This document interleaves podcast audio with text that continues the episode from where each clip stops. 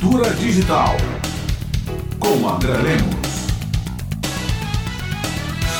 Olá, ouvintes. Este ano de 2023, nós podemos afirmar sem medo de errar que no que concerne à cultura digital foi o da inteligência artificial.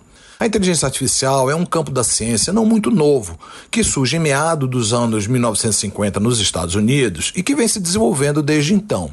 As redes sociais funcionam por causa desses algoritmos de aprendizado de máquina, que nos recomendam coisas. No entanto, a inteligência artificial ganhou grande destaque a partir do que se chama de inteligência artificial generativa, cujo expoente é o ChatGPT. Esta inteligência artificial ela é conversacional, escolhendo uma boa combinação de palavras, formando textos a partir de textos e imagens que encontra na internet, podendo assim responder a diversas questões e a realizar tarefas. Pois bem, esta semana duas notícias interessantes apontam para a evidência desse destaque. Primeiro, o dicionário de Cambridge elegeu como palavra do ano hallucinate, que em português significa alucinar.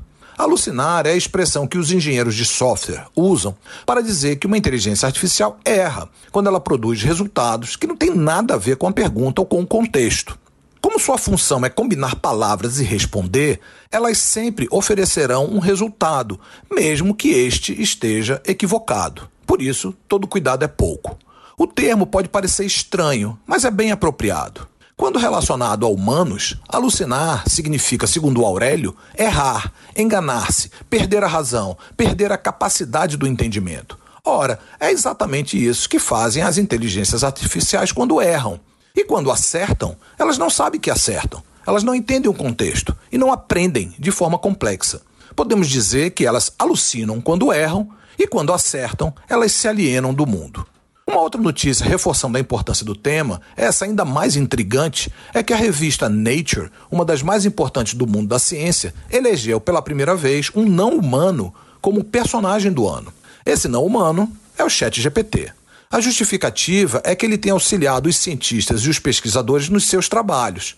Ora, essa notícia é estranha, pois justamente são pesquisadores e cientistas que têm chamado a atenção para as alucinações dessas inteligências artificiais. O estranho não é eleger um não humano. Isso até é um bom sinal. E não é novo. A revista americana Time elege desde 1927 uma personalidade do ano. Em 1982 foi o computador. E em 1988, o planeta Terra. O reconhecimento dos não-humanos como agentes importantes na constituição do social é urgente. O planeta Terra foi escolhido em 1988, mas tem sido muito maltratado desde então.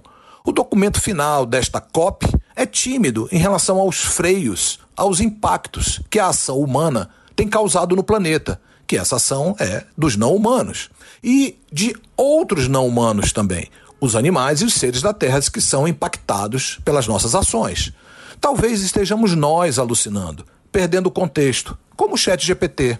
Quando reconhecermos mais a ação dos não humanos, talvez possamos reconhecer melhor o papel do planeta nas nossas vidas e enfrentar assim a questão do antropoceno que nos está destruindo como espécie.